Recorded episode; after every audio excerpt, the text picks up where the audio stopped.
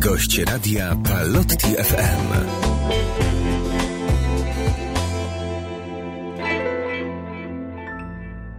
Pozdrawiamy wszystkich słuchaczy Radia Palotti FM. Przed mikrofonem ksiądz Łukasz Gołaś. E, nie jestem sam w naszym warszawskim studiu, ale jest razem ze mną pan Paweł Cwynar, e, który e, opowiada historię, która nigdy nie miała ujrzeć światła dziennego.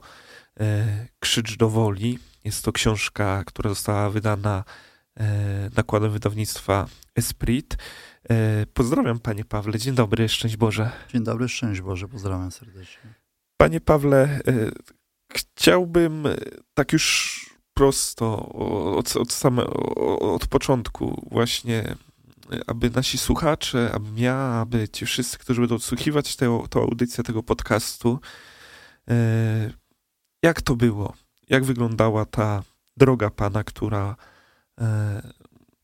od gangstera do nawrócenia, która, która też e, kryje się w tej książce, które wydawnictwo Esprit e, nam tutaj proponuje. Wielkim skrótem można powiedzieć, że byłem chłopcem z dobrego domu.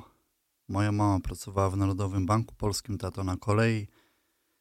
Babcia prowadziła zakład krawiecki, znaczy była krawcową, dziadek firmę cykliniarską, czyli tak zwanej komuny. Niczego w domu rodziny mi nie brakowało uczniem w szkole, byłem przeciętnym jednakże w tejże szkole byłem najlepszym sportowcem. Z pasją uprawiałem czwórbój, zdobyłem dla mojej szkoły wiele nagród, indywidualnie również. No i kiedy awansowałem do szkoły zawodowej, ku mojemu nieszczęściu okazało się, że tamtejszy nauczyciel od WF-u nie jest zainteresowany moimi osiągnięciami sportowymi. Aha. I wtedy wpadłem w rozpacz, ponieważ sport był sensem mojego życia na tamte lata. Nie wiedziałem, co mam z sobą zrobić. Niestety nie miałem na tyle rozbudowanych relacji z moim ojcem, ponieważ on widział we mnie przeważnie sportowca. I mimo, że jeździliśmy razem gdzieś do lasu, na grzyby, na ryby, to jednak ta relacja dzisiaj z perspektywy czasu uważam, że była zaburzona, więc nie potrafiłem nikomu się wyżalić, że mam problem z adrenaliną, z emocjami i zacząłem szukać ujścia tejże po swojemu. Miałem swój pokój, poprosiłem rodziców o wstawienie zamka w drzwiach tegoż pokoju. Rodzice oczywiście zadali pytanie po co, na co, ale w moim domu panowała kultura czytania książek. Rodzice czytali, ja od najmłodszych lat również dużo czytałem, podpatrując ich i poprosiłem właśnie, wykorzystałem ten argument, że potrzebuję ciszy i spokoju do czytania. Rodzice ufali mi, zamek wstawili, a przez okno parterowego mieszkania wychodziłem na ulicę szukać wraży. Tam szybko wpadłem w złe towarzystwo, przełamałem takie bariery etyczno-moralne, ponieważ byłem wychowany w rodzinie katolickiej i zacząłem dokonywać przestępstw y, w środowisku, w które się dosyć szybko wpisałem, ponieważ y, to spalało właśnie moją adrenalinę. To dawało mi emocje, które gdzieś tam pozwoliły mi się realizować. Wtedy właśnie wystąpiłem w złych zawodach. Byłem aresztowany pierwszy raz mając 16 lat poprawczaku moja demoralizacja postępowała bardzo szybko, błyskawicznie. Wyszedłem z poprawczaka po roku czasu, jest całkowicie innym człowiekiem, nie, nie miałem kontaktu już z rodziną. Znaczy ja nie chciałem mieć tego kontaktu, ponieważ uważałem, że moi rodzice niczego nie rozumieją. Tym byłem nasączony właśnie w poprawczaku. To, czego się tam nauczyłem, od razu wdrożyłem w życie na wolności, przez co zaledwie byłem na niej miesiąc czasu. W miesiącu trafiłem do zakładu karnego jako siedemnastolatek i tam za moje bardzo naganne zachowanie w poprawczaku dyrektor na komisji przydzielił mi status więźnia recydywisty, więc zacząłem jako 17-letni recydywista na tak zwanej recydywie. No i później to już poszło. Pierwszy wyrok, drugi wyrok. Byłem więźniem niepokornym, bardzo, bardzo zbuntowanym. Yy, próbowałem nawet uciec z więzienia z własnoręcznie wykonanym pistoletem, za co został mi przyznany status więźnia szczególnie bezpiecznego, więc ta moja taka kariera przestępcza była bardzo burzliwa. Ostatni raz byłem aresztowany w 2005 roku przez CBS z Warszawy, które mm, zrobiło pułapkę na moją grupę, której byłem, można powiedzieć, szefem e, grupy zbrojnej. No i aresztowano nas, kilkanaście osób i próbowano mnie nakłonić do współpracy, na co ja nie chciałem przystać, więc pan prokurator z prokuratury od spraw zorganizowanych umieścił mnie w celi bardzo ścisłej izolacji we wrocławskim więzieniu przy ulicy Klęczkowskiej. Ja w tej izolacji przebywałem rok czasu i tam zadziały się niewytłumaczalne sytuacje, bardzo dziwne Aha. zdarzenia, które po prostu wprowadziły mnie na drogę nawrócenia. I o tych wydarzeniach za chwilę będziemy rozmawiać. E, jeszcze chciałbym właśnie do tego początku i bardzo dziękuję za, za to podzielenie się. E, w tej książce wydawnictwa Esprit e, zabiera Pan czytelników do tego przestępczego świata, które jest pełne tajemnic, różnych rozgrywek, różnych momentów, wydarzeń, sytuacji, ludzi E, co znajdziemy w tej książce? Przemoc. Nie ma w niej pornografii. Nie patuje w niej również przemocą jakoś nad wyraz, tak jak niektóre, niektórzy pisarze poruszający się właśnie w rynku na, na płaszczyźnie kryminału. Uważam, że słownik jest na tyle ociosany, iż ta książka może być y, czytana przez młodzież, Y, jest mafia, jest świat y, funkcjonariuszy więziennych, tak zwanych klawiszy, jest świat kajdaniarzy, czyli chłopaków z Poprawczaka. Tam, gdzie ja byłem, opisałem sytuacje, które znam, które współtworzyłem, współprzeżywałem. Y, więc to są wyselekcjonowane przeze mnie najmocniejsze zdarzenia, które gdzieś tam w życiu, których gdzieś w życiu doświadczyłem i uznałem, że one są ważne. A przede wszystkim, co najważniejsze, co przyświecało mi pisząc tą książkę, to była puenta. To jest dla mnie najważniejsza kwestia. A postanowiłem opisać tą historię, ponieważ uznałem ją za najbardziej niewiarygodną z tych wszystkich, które przeżyłem. I człowiek, który mi ją opowiadał, już dzisiaj nie żyje, kilka lat temu pełnił samobójstwo, yy, zajmował się właśnie porwaniami, yy, parał się porwaniami, również opowiedział mi tą historię z tego samego powodu, iż była ona na tyle niewiarygodna nawet dla niego samego, że postanowił ze mną się z nią podzielić. No i ja po wielu latach, bo to minęło już niemalże 20 lat, postanowiłem opisać. Okej.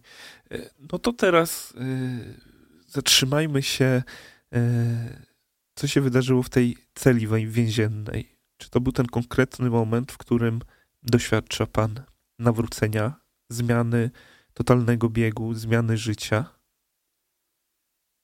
Jak wpuszczono mnie do tej celi, pierwsze co rzuciło mi się w oczy to brak przestrzeni. Ja tam nie mogłem zrobić swobodnie mm, trzech kroków. Dwa kroki na krok w bok, dwa w przód, w tył i koniec. Kompletnie nie było tam miejsca. W środku w tej celi jeszcze była klatka, żebym nie mógł y, do, dotknąć przykład drzwi, dojść do drzwi, żebym miał utrudnione poruszanie się. Te cele kolokwialnie nazywają się w języku takim przestępczym, więziennym e, tygrysowami, ponieważ człowiek czuje się w nie jak tygrys w klatce. To było pierwsze. Drugie, co zabrano mi wszystkie moje mm, rzeczy prywatne. Nie mogłem mieć nic. Cela ta znajdowała się w odizolowanym oddziale. Cały oddział był odizolowany od innych oddziałów. Wszystko to po to, żebym nikogo nie widział na oczy. To jest taka forma presji, wywierania presji. Yy, ja bardzo dużo czytałem na te tematy, jak ludzie mm, przeżywają to, jak są sami. Ja czasami rozmawiając z młodzieżą, kiedy odwiedzam na przykład różne ośrodki wychowawcze, poprawcze lub szkoły, mówię im, zamknijcie się na jeden dzień na przykład w łazience albo w pokoju, bez żadnego internetu, bez niczego. Odłączcie wszystko i zamknijcie się i wtedy poczujecie. I właśnie to wszystko – czyli pełna izolacja, żadnych rzeczy prywatnych, maluteńka cela. Mm, to był jeszcze luty, pamiętam jedno z najzimniejszych, 2005 rok. Z samego rana prowadzano mnie również do klatki, do, na spacer, żebym nikogo nie widział, dwóch zawsze funkcjonariuszy. No i co? W tej celi z dnia na dzień, z dnia na dzień y, można było szału dostać, ponieważ przede mną była perspektywa 15 lat y, więzienia za, za uczynki, które popełniłem. No, miałem już odsiedziane, już byłem recydywistą, czyli już miałem dużo odsiedziane. I teraz szukałem jakichś rozwiązań na tą całą moją sytuację. Wiedziałem, że na współpracę nie pójdę, ponieważ no po prostu tak sobie postanowiłem, tak byłem wychowany. I zaczęły się dziwne rzeczy. Pewnego dnia, może po dwóch miesiącach, dokładnie dzisiaj tego nie pamiętam, wracając ze spacerów, wpuszczono mnie do celi i zauważyłem, że na takiej malutkiej półeczce leży kilka kartek wyrywanych z książki. Tych kartek tam nie było. Nikt nie miał interesu, żeby je tam podrzucić, ponieważ klawisz, jakby mi je tam podrzucił, to wyleciałby za to z pracy. Zawsze zresztą musieli otwierać drzwi, będąc we dwóch. Widząc te kartki, szybko je łapczywie poderbałem i zacząłem czytać, ponieważ, tak jak mówiłem, byłem wychowany w domu, gdzie się czytało, więc dla mnie to była duża fraszka. Czytałem i okazuje się, że to Nowy Testament. I zaczęły się wtedy rodzić we mnie pytania. Może tak było, może nie było. No, za dziecka w sumie chodziłeś do tego kościoła, coś tam pamiętasz, no ale nie wiadomo, czy to tak, a czy nie inaczej. I te pytania tak we mnie żyły. Uderzam w drzwi, przychodzi funkcjonariusz, ja mówię do niego, przynieś mi Biblię. Bo chciałem gdzieś tam ciąg dalszy tej historii. Tak. On do mnie mówi, nie mogę cię przynieść, bo wylecę z pracy. Ja mówię, jak nie przyniesiesz, to się powieszę. Mm, ja nie jestem zwolennikiem samobójstw i nie miałem tego, y, tego co powiedziałem, nie chciałem tego realizować, ponieważ akurat jestem przeciwnikiem, ale to była forma zastraszenia go, takie, takiego wymuszenia, ponieważ oni papierkowe roboty akurat nie lubili. Dwa dni później znalazłem pod poduszką Biblię, zacząłem ją czytać, ale wciąż ją odbierałem jako książkę historyczną, jako historię. Tak. Kolejne dziwne zdarzenie miało miejsce może po dwóch, trzech tygodniach. Cały czas tą Biblię studiowałem z dnia na dzień, całe dni ją czytałem. Obudziłem się punktualnie o trzeciej w nocy. Dlaczego nie mam pojęcia. Stałem, było tak zimno w celi, że spałem pod dwoma kocami, pod prześcieradłem, y, w piżamie takiej wojskowej i jeszcze w czapce zimowej. Spałem w łóżku. Tak było zimno w celi. A ja podszedłem do okna, taki patyczek sobie załatwiłem, bo nie mogłem do okna całkowicie podejść, więc tym patyczkiem uchyliłem okno i do celi wlał się trzaskający mróz. Nie wiem, ile było na minusie. Dwadzieścia kilka na pewno. Rozebrałem się do spodenek i tam była betonowa mm, posadzka. I położyłem się na tym betonie niemalże krzyżem, ponieważ nie mogłem rozpostrzeć rąk swobodnie, gdyż ta cel była zbyt wąska. I leżałem tak przez godzinę czasu, zadając pytania nawet nie wiem komu. Co dalej ze mną będzie, co mam robić, jak mam się zachowywać, wszystko stracę, y, skończona moja przyszłość jest i tak dalej. Tak. Szereg pytań, seria pytań, nie wiem nawet do kogo, przez godzinę leżąc na betonie w samych spodenkach. Dlaczego tego to robiłem? Wtedy nie wiedziałem. Myślałem, że może po prostu wariuję, dlatego że ta cisza, ta pustka, brak kontaktu z kimkolwiek, być może to. Wtedy takie miałem myśli. Dzisiaj wiem, że to było jakby przymuszenie, podpowiedź, przywołanie Ducha Świętego, mm, który miał w tym swój cel. Minęło jakiś czas, ja co noc punktualnie o trzeciej w nocy wstawałem, wiem o klawisz co godzinę zapalał światła, więc budził mnie, e, nie chcąc mnie budził ja wiedziałem mniej więcej, która jest godzina w nocy. Leżałem godzinę. Kolejnej nocy to samo. Powtarzałem, powtarzałem cyklicznie tą czynność przez jakiś czas, dokładnie to było miesiąc czasu. Ale w czasie tego miesiąca zadziało się jeszcze coś dziwnego. Leżąc w dzień na łóżku, zasnąłem, co mi się nigdy nie zdarzało. Ja w więzieniu trzymałem drill wojskowy, zawsze starałem się być czym zajęty, a tym bardziej jak tutaj miałem Biblię. Zasnąłem, śniło mi się, że idę pięknym, szerokim, takim pałacowym korytarzem. Po lewej stronie były takie okna z łukami, śliczne takie okna, piękny widok. Po prawej stronie drzwi, klamki na wysokości półtorej metra, takie rzeźbione, ładne drzwi. I postanowiłem wejść w jedne z tych drzwi. Wszedłem i moim oczom ukazała się potężna aula. Ona nawet nie miała ścian. Aha. A na jej środku stał malutki, więzienny, odrapany stolik. Używaliśmy zazwyczaj takich stolików do grania w karty, warcaby w więzieniu. Kiedy podszedłem do tego stolika, siedziały przy niej dwie postaci. Z lewej strony elegancko skrojonym, modnym garniturze, elegancki młody mężczyzna, pięknej męskiej biżuterii. I w mojej sennej świadomości miałem przekonanie, że to jest szatan. Z lewej strony w łunie blasku nie widziałem samej postaci, ale miałem przeświadczenie, że to jest Pan Bóg, y, być może jakiś anioł. Przyjmijmy, że Pan Bóg. I Pan Bóg trzymał w ręku talię kart i o dziwo rozdawał je do gry w pokera. Ja stanowczo twierdzę, że Pan Bóg w pokera nie gra, jednakże zrozumiałem po latach, że ta wizualizacja była wtedy mi potrzebna, ponieważ ja akurat byłem dobrym pokorzystą. I ten przekaz bym zrozumiał. Pan Bóg rozdał karty, szatan zobaczył, co ma, i gestem wypychającym na środek stolika fizycznie położył nic. Ja, ja widziałem takie jakby w miniaturze mm, diamenty, pieniądze, bogactwa różne. Tak to na kupce leżało. To, to co postawił szatan. To była jego propozycja. Pan Bóg wypchnął, ale tak jakby powietrze. Nie było tam nic. Jednak ja miałem przeświadczenie, że tam jest coś bardzo, bardzo cennego, chociaż tego nie widziałem. I w tym momencie się obudziłem. I rozgoryczony poderwałem się z łóżka. Chciałem chodzić po tej celi, nie mogłem. Krok w tył, w przód. Co Pan Bóg postawił? Może bym go przebił, może bym jakoś zagrał inaczej. I z tym rozgoryczeniem zostało. ale cały czas powtarzałem tą czynność. W nocy wstawałem, kładłem się, leżałem krzyżem, otwierałem to okno, w dzień czytałem. I pewnego dnia stała się bardzo dziwna rzecz. Dotarła do mnie świadomość, jaki jest główny przekaz Pisma Świętego. Czyli, że tak naprawdę chodzi tam o życie wieczne. Że jesteśmy wszyscy przypisani do tego, że możemy być świętymi. I jak ja to zrozumiałem, zobaczyłem swoje grzechy. Po prostu nie wiem, czy wszystkie, ja po prostu zobaczyłem to w świetle tego zrozumienia, jakim byłem podłym człowiekiem. Jakie byłem zły, ile krzywdy wyrządziłem. I poczułem się wtedy fatalnie. Zobaczyłem całą swoją niegodziwość. Po jakimś czasie przyszło takie światło pocieszenia, które dało mi nadzieję, że nie wszystko stracone, że jeszcze mogę powalczyć.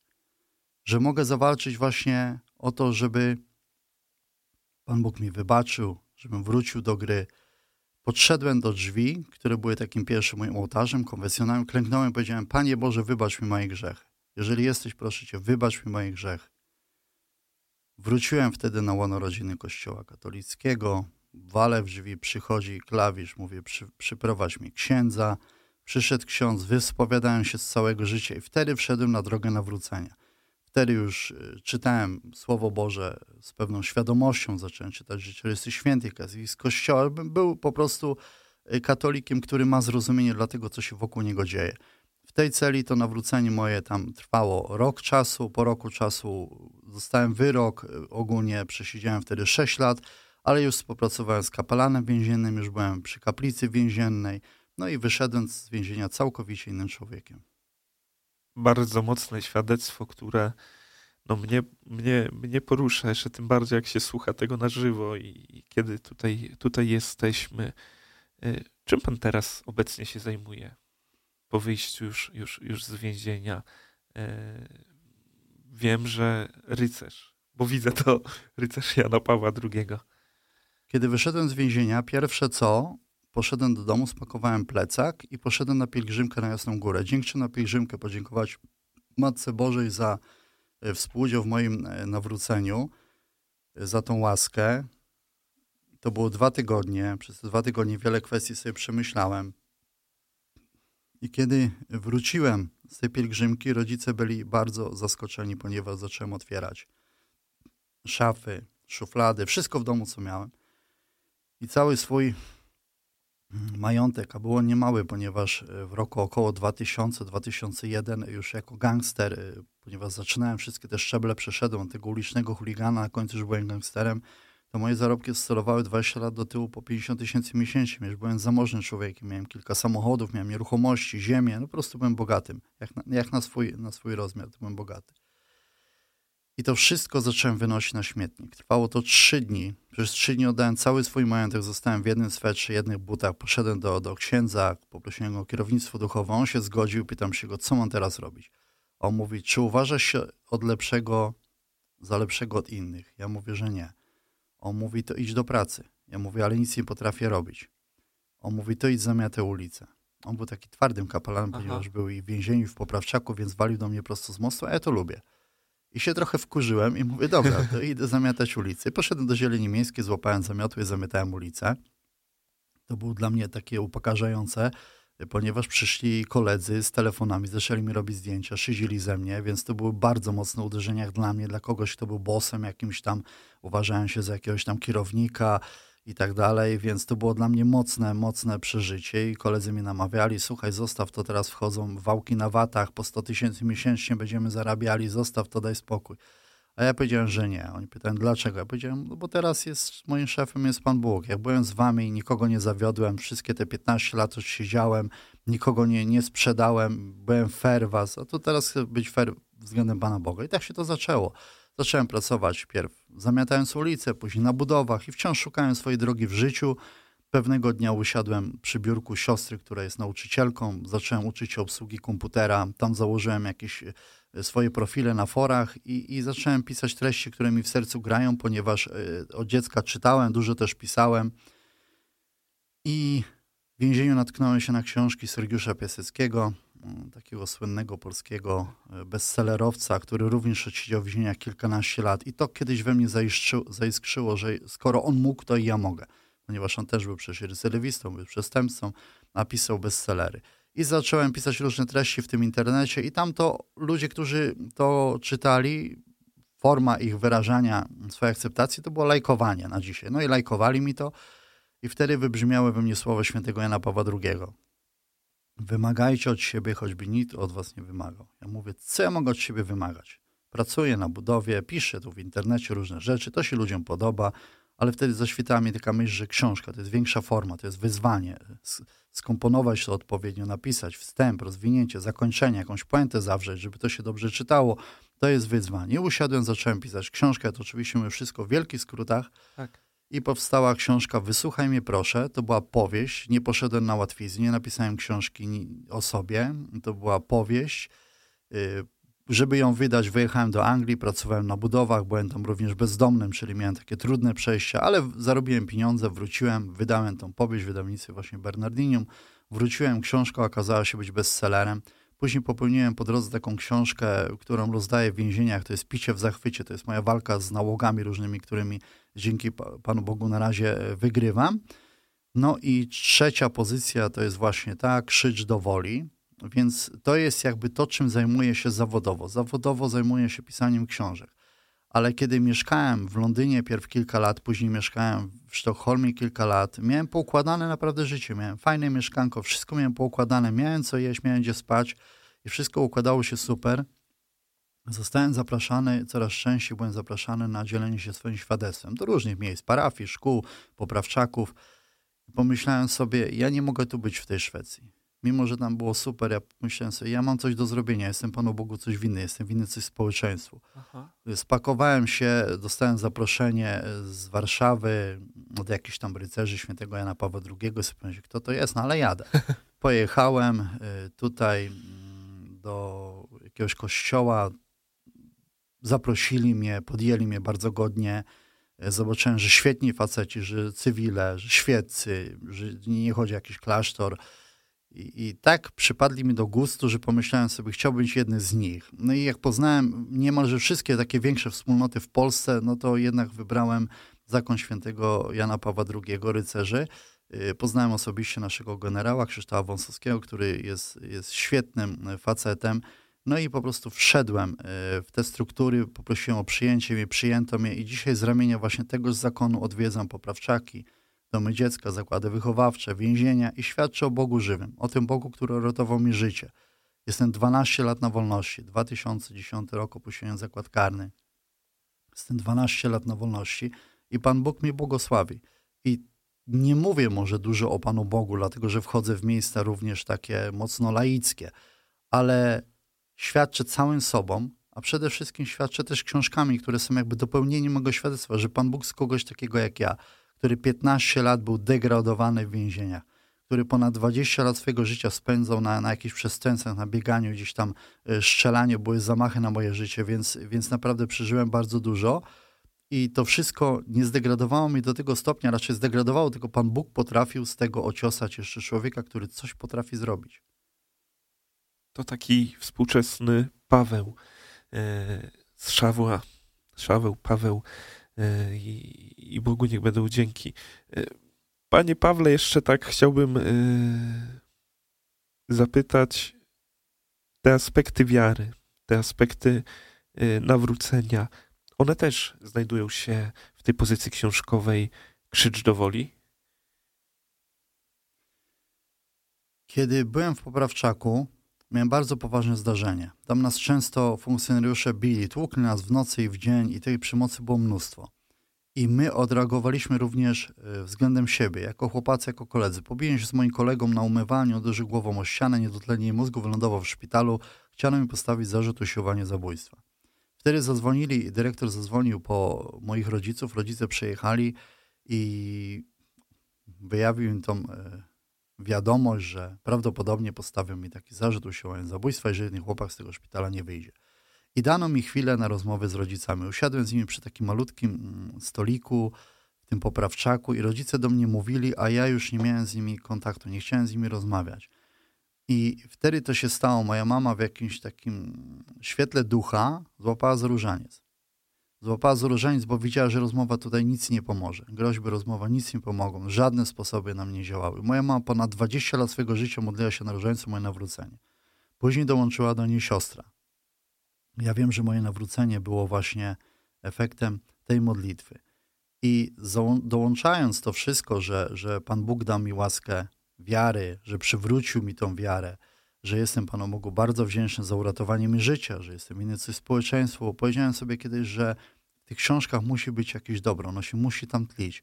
Ja czytam dużo książek, różnych autorów i nie spotkałem się z takimi autorami, którzy jakiś by swoich narracji, w tych narracjach, jakichś swoich mm, tam prawd różnych nie przemycali. No każdy jakieś tam tak. esencję swojego życia przemyca, więc ja akurat taką. Oczywiście wiarą w tej książce nie epatuję, ponieważ jej tam za dużo nie było, ale była jedna kobieta. Ostatnio dziennikarz właśnie z gościa niedzielnego Legnickiego zadał pytanie, czy ta książka jest dla, katolików, dla katolików. Ja mówię, że tam się zadziały takie rzeczy, że one są po ludzku niewytłumaczalne. I każdy z nas przypisuje, tłumaczy różne sytuacje po swojemu. Y, w Polsce jest 100 tysięcy wróżek, 25 tysięcy księży, więc y, to trudno powiedzieć, że my tam nie wierzymy. Każdy w coś tam sobie wierzy. I teraz ktoś może przypisać te niewyjaśnione, niewytłumaczalne sytuacje, które zadziały się w tej całej historii, y, jakiemuś działaniu jakiegoś tam może wróżbity czy kogoś tam. Ja przypisuję to jakimś tam mocą Bożym, ponieważ jestem katolikiem i w ten sposób patrzę na świat i dlatego też takie wątki tam zamieściłem, ponieważ one były. Była tam kobieta, która modliła się nieustannie na różańcu i ją opisałem. Oczywiście większości zdarzeń nie znam, nie wiem jak one wyglądały. Wiem mniej więcej chronologię, jaka, jaka tych zdarzeń była, ponieważ środowisko y, porywaczy jest bardzo hermetyczne. Jednak ja, że z racji tego, że byłem osobą zaufaną, miałem do pewnej wiedzy dostęp i to wykorzystałem. Panie Pawle, dziękuję za to podzielenie się y, i świadectwem, a przede wszystkim życiem i zachęcamy naszych słuchaczy do tego, aby e, poznali historię Pawła Cwynara e, Krzycz do woli. To jest książka, e, która wyszła nakładem wydawnictwa Esprit, z którą nasze radio jest zaprzyjaźnione. Prawdziwa historia, która nigdy nie miała ujrzeć światła dziennego. 500 stron. 500 stron. Pięknie Esprit to wydało. Jest piękna tak. okładka skonstruowana przez y, panią, która zajmuje się tym zawodowo, zdobywa światowe nagrody, pani Kasia Zapart. Y, wydawnictwo pięknie tutaj się spisało. Jestem bardzo zadowolony z tej współpracy, także przy okazji również dziękuję. Hanna Derecka zrobiła zdjęcie tutaj na rewers książki. Tak. Również pani zdobywa piękne nagrody y, na światowych konkursach, więc wszystko jest jakby wymuskane w tej książce. A ja się postarałem, no, pracowałem nad nią dwa lata i uważam, że no, czekam na recenzję. Ja będę czytał na pewno e, i nasi słuchacze, którzy będą chcieli zdobyć taką książkę, to na naszym e, Facebooku te informacje pojawią się. Jeszcze raz, panie Pawle, e, dziękujemy, że przyjechał pan do naszego studia i, i, podzielił się tym świadectwem. Jeszcze będę prosił o podpisanie tych egzemplarzy dla naszych słuchaczy. To też będzie miła pamiątka, z którą tutaj się spotkaliśmy. Dzięki wielkie. Bardzo dziękuję, Bóg zapłać.